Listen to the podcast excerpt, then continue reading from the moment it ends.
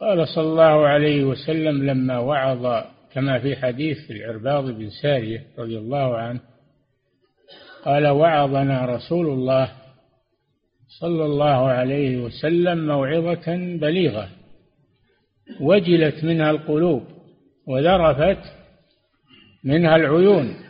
فقلنا يا رسول الله كأنها موعظة مودع فأوصنا. عرفوا من ذلك قرب أجله صلى الله عليه وسلم.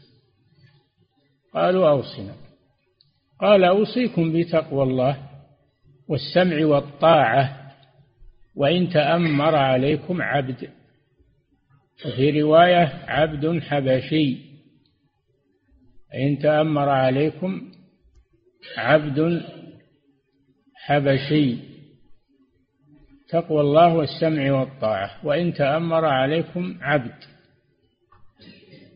فإنه من يعش منكم فسيرى اختلافا كثيرا. فعليكم بسنتي وسنة الخلفاء الراشدين المهديين من بعدي تمسكوا بها وعضوا عليها بالنواجذ.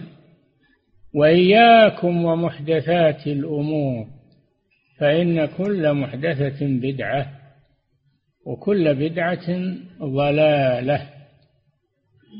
هذه وصية رسول الله صلى الله عليه وسلم التي أوصى بها أصحابه وهي وصية للأمة إلى أن تقوم الساعة وهي طاعة من ولاه الله أمر المسلمين من الولاة وعدم الخروج عليهم وعدم الوقوع في أعراضهم ونشر ونشر أغلاطهم أو ما يحصل منهم على الملأ.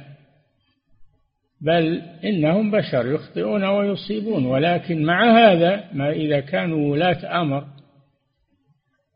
فيتلزم طاعتهم لأجل جمع الكلمة ودرء الفتنة. وولي الأمر المسلمين يكون واقيا لهم من عدوهم. بإذن الله يحمي الثغور ويحكم الشريعة وينصف المظلوم ويرد على الظالم وينشر الأمن والاستقرار وإن كان هو في نفسه عنده نقص.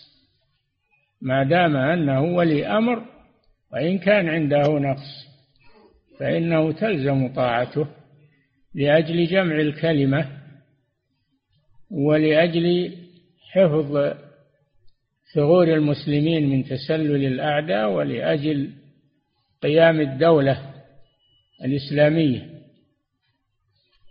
فيه مصالح ولا يجوز لأحد أن ينشر أخطاءهم. وأن يتنقصهم. لا يجوز هذا ولا يجوز إظهار معائبهم. هذا من شق عصا الطاعة الذي ينشر معايب ولاة الأمور ويروجها. هذا من شق عصا الطاعة وهذا مذهب الخوارج.